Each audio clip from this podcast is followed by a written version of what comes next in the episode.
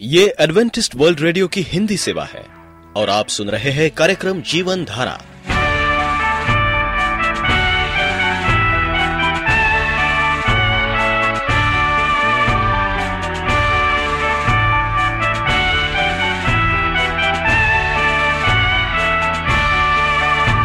कार्यक्रम जीवन धारा सुनने वालों को मैं स्मिता और मैं अमित।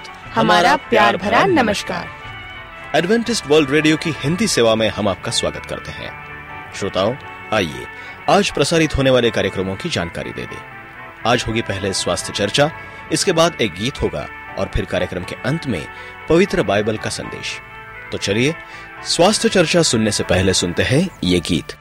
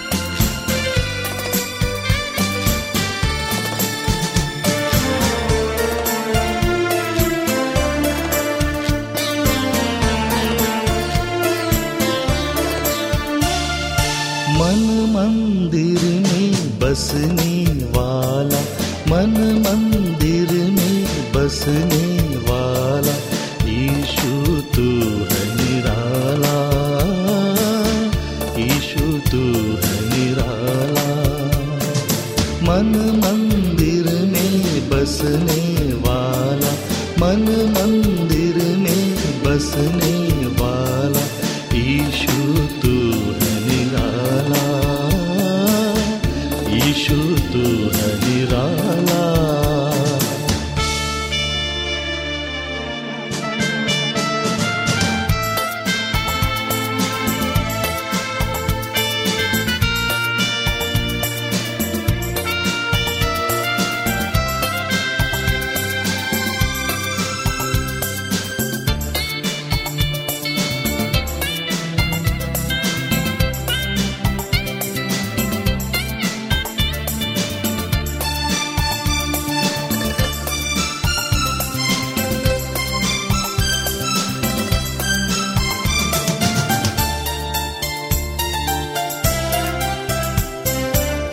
जिसके मन में तू जन्म ले। अविनाशी आनंद से भर दे। जिसके मन में तू जन्म ले। अविनाशी आनंद से भर दे। आदि अनंत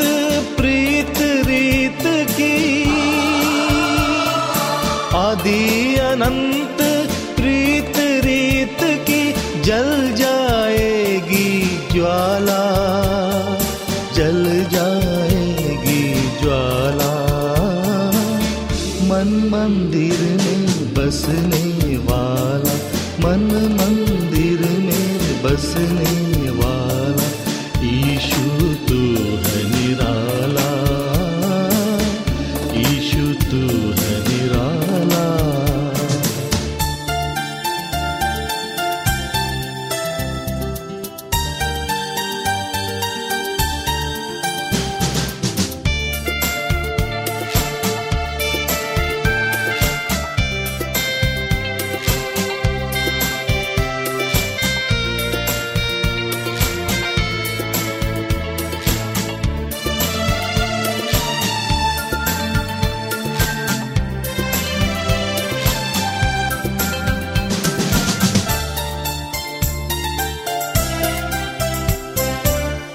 पाप में दुनिया डूब रही थी।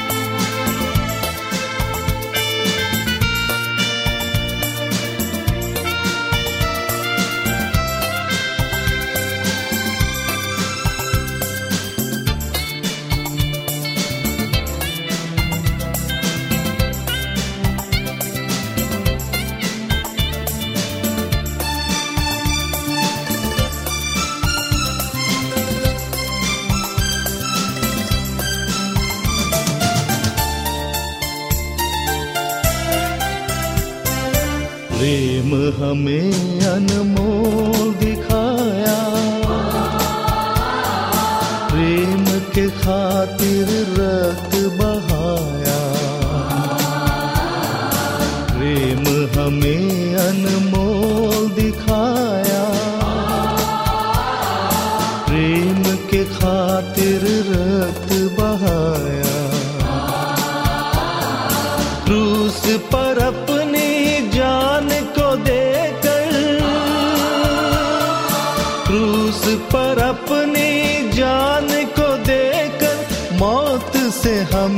छुड़ाया, मौत से हमें छुड़ाया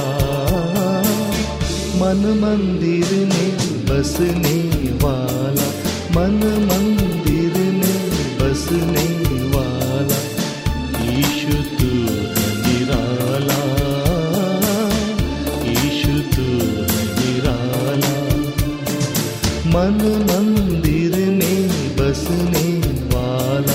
मन मंदिर में बसने वाला ईशु तू निराला तू निराला। आप एडवेंटिस्ट वर्ल्ड रेडियो का जीवन धारा कार्यक्रम सुन रहे हैं। यदि आप पत्राचार द्वारा यीशु के जीवन और उनकी शिक्षाओं पर या फिर स्वास्थ्य विषय पर अध्ययन करना चाहते हैं तो आप हमें इस पते पर लिख सकते हैं। हमारा पता है वॉइस ऑफ़ प्रोफेसी ग्यारह हेली रोड, नई दिल्ली, एक एक शून्य शून्य शून्य एक, इंडिया। चुने हुए लोग, एक हज़ार से अधिक वर्षों से यहूदी लोग उद्धारकर्ता के आगमन की प्रतीक्षा कर रहे थे। इस घटना पर उन्होंने सारी आशा बाँध रखी थी और गीतों भैंसवाणियों मंदिरों की विधियों, घरों की आराधनाओं में हर स्थानों पर उसी का पवित्र नाम छाया हुआ था। परंतु इतना होते हुए भी उसके आगमन को वे नहीं जान सके। स्वर्ग का वो प्रिय उनके लिए ऐसा था जैसे निर्जल भूमि से निकला हुआ अंकुर। उसमें ना तो सुंदरता थी, ना ही कोई रूप था। उसमें ऐसा नहीं था कि वे उसे चाहते। ऐसा किताब में लिखा है, योहन्ना की किताब में लिखा योहन्ना एक ग्यारह। इसे तिरपन दो में लिखा कि वो अपने घर आया और अपनों ने उसे ग्रहण नहीं किया। फिर भी परमेश्वर ने इज़राइल को चुना। उसने उन्हें इसलिए चुना कि वे लोग उसकी आज्ञाओं, ज्ञान भैंसवाणियों प्रतीकों द्वारा, जो मुक्तिदाता की ओर संकेत करती है, उन्हें सुरक्षित रख सके। परमेश्वर की इच्छा थी कि वे लोग संसार की मुक्ति के लिए जल से भरे हुए का सा काम करे, जो व्यक्तित्व इब्राहिम का, उसके अस्थायी प्रवास में रहा, जो व्यक्तित्व यूसुफ का मिस्र में रहा, डैनियल का बाबुल के राज दरबार में रहा। इब्रानी लोगों को उसी प्रकार से दूसरे लोगों के बीच रहना था। उन्हें अनजाति के लोगों पर परमेश्वर को प्रकट करना था। जब इब्राहिम को बुलाया गया था तो यहुआ ने उससे कहा, मैं तुझे आशीष दूँगा। तो आशीष का मूल होगा। भूमंडल के सारे कुल तेरे द्वारा आशीष पाएँगे। उत्पत्ति बारह दो तीन। उसी शिक्षा को बहस वक्ताओं द्वारा बार बार दोहराया गया था। जबकि लड़ाइयों दास्ता में पड़ जाने के कारण इसराइली लोग लगभग समाप्त हो चुके थे। फिर भी उनके लिए परमेश्वर की प्रतिज्ञा स्थिर थी और याकूब के बचे हुए लोग बहुत राज्यों के बीच ऐसे काम देंगे जैसे यहोवा की ओर पड़ने वाले ओस, घास, पर की वर्षा, जो किसी के लिए नहीं ठहरती। मनुष्यों की बात नहीं जोती। मीका पाँच सात। जहाँ तक यरूशलेम के मंदिर का प्रश्न है यवा ने ऐसा भजभक्ता के माध्यम से घोषित किया था, मेरा भवन सब देशों के लोगों के लिए प्रार्थना का घर कहलाएगा ऐसा छप्पन सात। परंतु इसराइलियों ने अपनी आशा को संसारिक प्रतिष्ठा पर केंद्रित कर दिया। कनान देश में प्रवेश करते समय से लेकर वे लोग परमेश्वर की व्यवस्था से दूर होते चले गए। अनजातियों के मार्ग अपना लिया। परमेश्वर ने अपने भयवक्ताओं के द्वारा चेतावनी भेजा, परंतु वो सब व्यर्थ गया। प्रत्येक सुधार का प्रयत्न उन्हें और धर्म त्याग की गहराई में ढकेलता चला गया। यदि इसराइल परमेश्वर के प्रति सच्चे ठहरते तो परमेश्वर अपने उद्देश्य को प्राप्त कर लिया होता। और उनका सम्मान, प्रतिष्ठा और बढ़ गई होती। यदि वे आज्ञा पालन के मार्ग में चले होते तो उन्हें अपनी बनाई हुई सब जातियों से अधिक प्रशंसा, नाम और शुभमय बना देता। मूसा ने कहा, अब पृथ्वी के देश देश के सब लोग ये देख कर कि तो युवा का कहलाता है, तुझसे डर जाएँगे। वे इन सब विधियों को सुनकर कहेंगे, निश्चय, ये बड़ी जाति, बुद्धिमान और समझदार है। व्यवस्था विवरण छब्बीस उन्नीस। परंतु उनकी भक्तिहीनता के कारण परमेश्वर अपने उद्देश्य की पूर्ति, उनकी दीनता क्लेशों द्वारा ही कर सकता था। वे लोग बाबुल की अधीनता में डाले गए। अनजातियों के देशों में तितर बितर कर दिए गए। विपत्ति में पढ़कर बहुतों ने परमेश्वर की वाचा में अपने विश्वास को दोबारा स्थापित कर लिया। जब वे लोग सरकंडे की भांति कांपते हुए मुसीबत में फंसकर और उस पवित्र मंदिर के लिए शोक करने लगे, इसे नष्ट कर दिया गया था। तब उनके द्वारा सत्य का प्रकाश चमका। देश और देशों में परमेश्वर का ज्ञान फैलाया गया। परमेश्वर के ठहराए हुए विधि के विरुद्ध दोषपूर्ण थी। बहुत से गंभीर प्रकृति वाले लोग परमेश्वर के पास आए। मेरे दोस्तों, हम देखते हैं, निर्वासितों में से बहुत से लोग क्लेश में पड़े।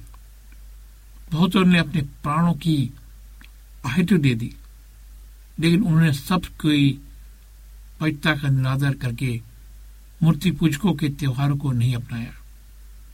जब मूर्ति पूजकों ने सत्य को कुचल डालना चाहा प्रभु ने अपने दासों को, राजाओं, शासकों के सम्मुख प्रस्तुत किया, ताकि उन्हें उनकी प्रजा को सत्य का प्रकाश मिल सके। समय समय पर बड़े बड़े महाराजा धीराजों ने उस परमेश्वर की महानता को सहस घोषित किया, जिसकी उपासना उनके गुलाम इब्रानी लोग कर रहे थे। बाबुल की दास्ता में रहकर इसराइली लोग खुदी हुई मूर्तियों की उपासना करने की बीमारी से प्रभावशाली रूप से चंगे हो गए थे।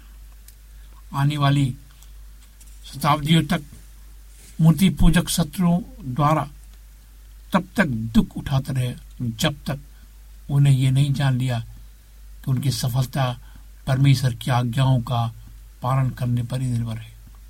परंतु अधिकतर लोगों के द्वारा आज्ञा का पालन करना प्रेम से प्रभावित नहीं था, बल्कि स्वार्थ पर आधारित था।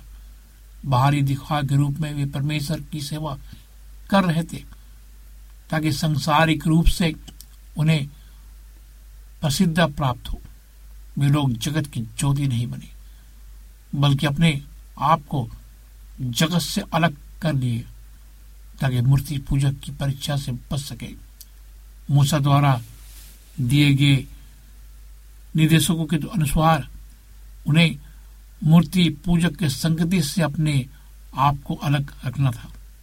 परंतु इस शिक्षा का उन्होंने गलत अर्थ निकाला।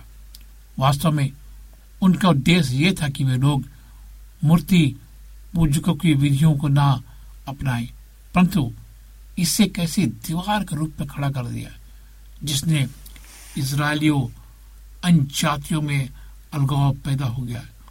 यहूदी लोग यरूशलेम को अपना स्वर्ग मानने लगे।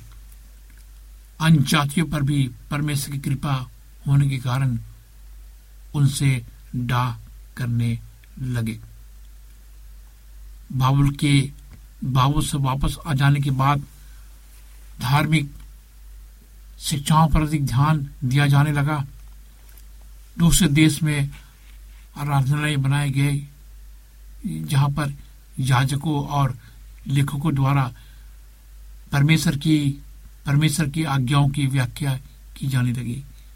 विद्यालयों की स्थापना की गई, जहाँ पर कला, विज्ञान के साथ साथ धार्मिकता का पाठ भी पढ़ाया जाने लगा। परंतु ये संस्थाएँ आगे चलकर भ्रष्ट हो गई। गुलामी के समय बहुत से लोग मूर्ति पूजक के संस्कार और विचारों को स्वीकार कर लिए थे। इन्हें वे धार्मिक आराधनाओं को प्रयोग करने लगे। बहुत से बातों में वे लोग मूर्ति पूजकों की विधि का अनुमोद करने लगे। जब यहूदी लोग परमेश्वर दूर होते गए, उसकी उस सेवकाई की शिक्षाओं को अपनी आँखों से होजल कर दिए, जिनकी स्थापना स्वयं मसीह ने किया। मंदिर के प्रत्येक भाग में उसी का प्रतीक था। पूर्ण रूप से वात्मिक और अवस्था। यदि लोग अपनी विधियों के कारण आत्मिक जीवन खो दिए। मृत रीतियों से चिपके रहे। इसके लिए इन बलिदानों, विधियों का संकेत था। उस पर भरोसा करने की स्थापना स्थान पर वे लोग अपनी बलिदानों, विधियों पर भरोसा करने लगे।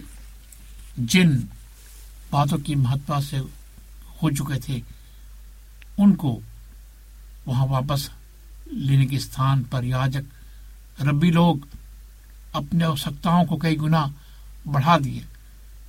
जितने ही वे कठोर होते गए, उतने ही परमेश्वर के सच्चे प्रेम को प्रकट करने में घटी होती गई।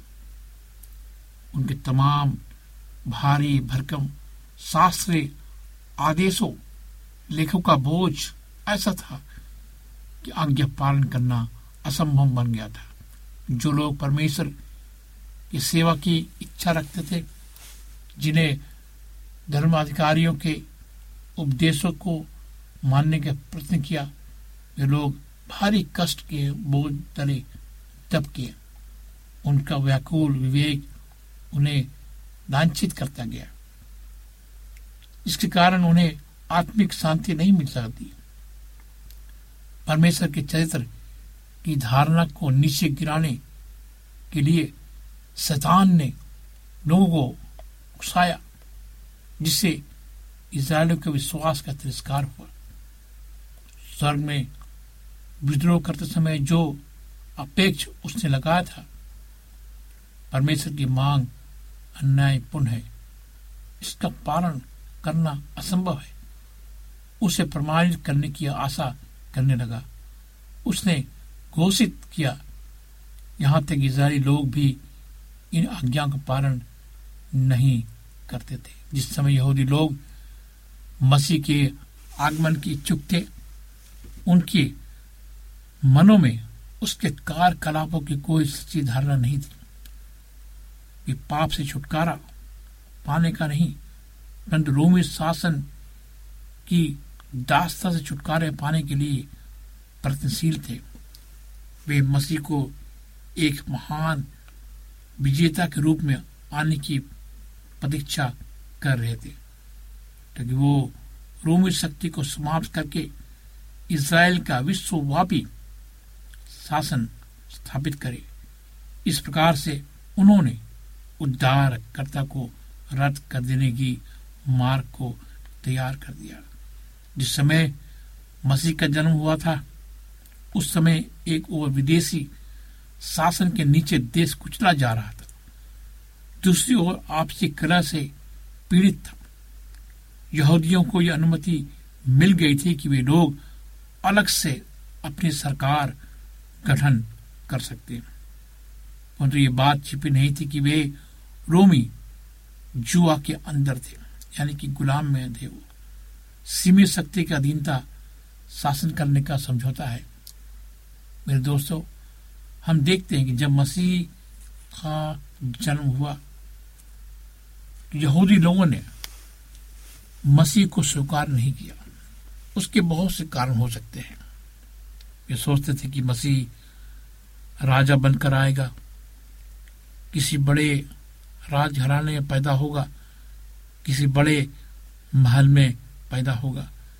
जब उन्होंने देखा कि मसीह का जन्म एक गरीब घर में हुआ, तबेले में हुआ तो निराश और उदास हो गए और उन्होंने विश्वास नहीं किया कि मसीह जो था वो मरे, कुचले, गरीबों, पापियों को बचाने के लिए आया था। और वो मनुष्यों के बीच रहने के लिए आया था। आइए हम परमेश्वर का धन्यवाद दे परमेश्वर मसीह के लिए कि वो आए हमारे लिए बचाने के लिए। हमें विश्वास करना चाहिए। आइए हम प्रार्थना करें। प्यारे परमेश्वर पिता, हम आज तेरे पास आते हैं। अपने गुनाहों को लेकर, अपने बुरे काम को लेकर, हम जानते हैं प्रभु को तू बचाने के लिए हमारे जीवन में आया। और आगे भी हमारे लिए काम करेगा। हम अपने जीवन को तेरे हाथ पर सौंपते हैं और इस प्रार्थना को प्रभु यीशु मसीह के नाम से मांगते हैं सुन ग्रहण कर। आमीन। मित्रों, अगर आप चाहते हैं, मैं आपके लिए प्रार्थना करूँ। आप मुझे फ़ोन कर सकते हैं। मेरा फ़ोन नंबर है नौ छ आठ नौ दो तीन एक सात शून्य दो।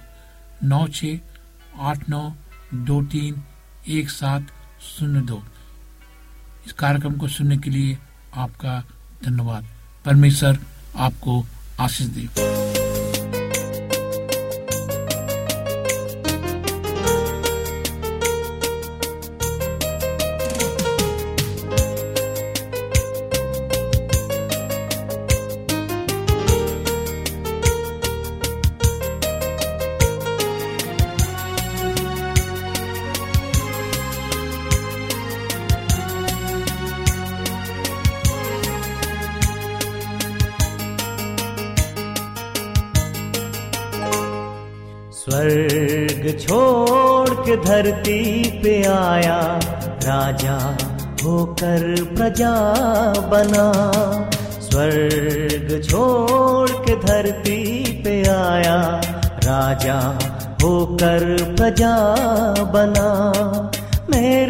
गुनाहों की माफ़ी देने मेरे गुनाहों की माफ़ी देने। आया तू आया तू आया पर मैंने न तुझको पहचाना। पर मैंने न तुझको पहचाना। क्षमा करो। क्षमा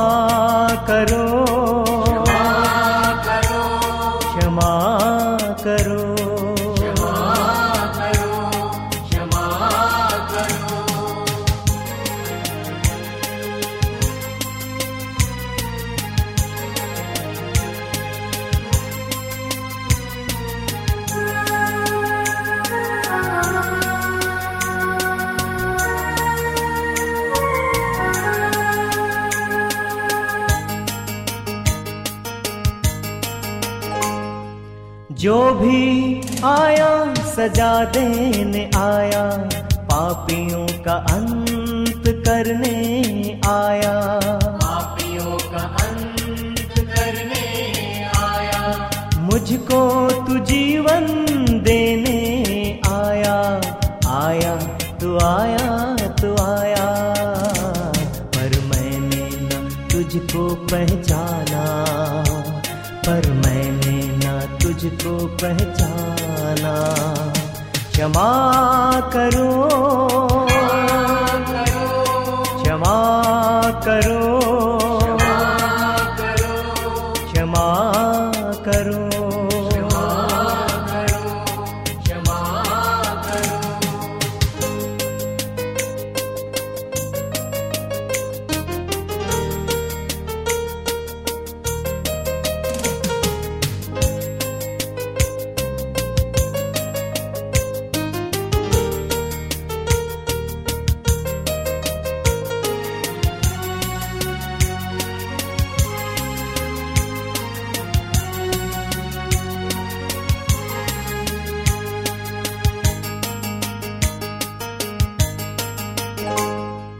अनजान बन के रहा उम्र भर।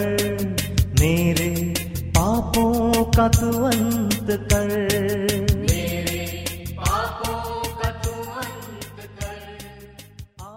यदि आपका कोई प्रश्न या सुझाव हो तो हमें अवश्य लिखिए। हमें आपके पत्रों का इंतज़ार रहेगा। हमारा पता है। कार्यक्रम Jeevan Dhara Adventist world radio post box सत्रह पुणे चार एक एक शून्य शून्य एक, महाराष्ट्र, इंडिया। पता एक बार फिर नोट कर ले, कार्यक्रम Jeevan Dhara Adventist world radio post box सत्रह, पुणे चार एक एक शून्य शून्य एक, महाराष्ट्र, इंडिया। और अब हमारा समय यहीं पर समाप्त होता है। इसी समय इसी मीटर बैंड पर आपसे फिर भेंट होगी। तब तक के लिए मैं स्मिता और मैं अमित हमें आज्ञा दीजिए। प्रभु आपको आशीष दे।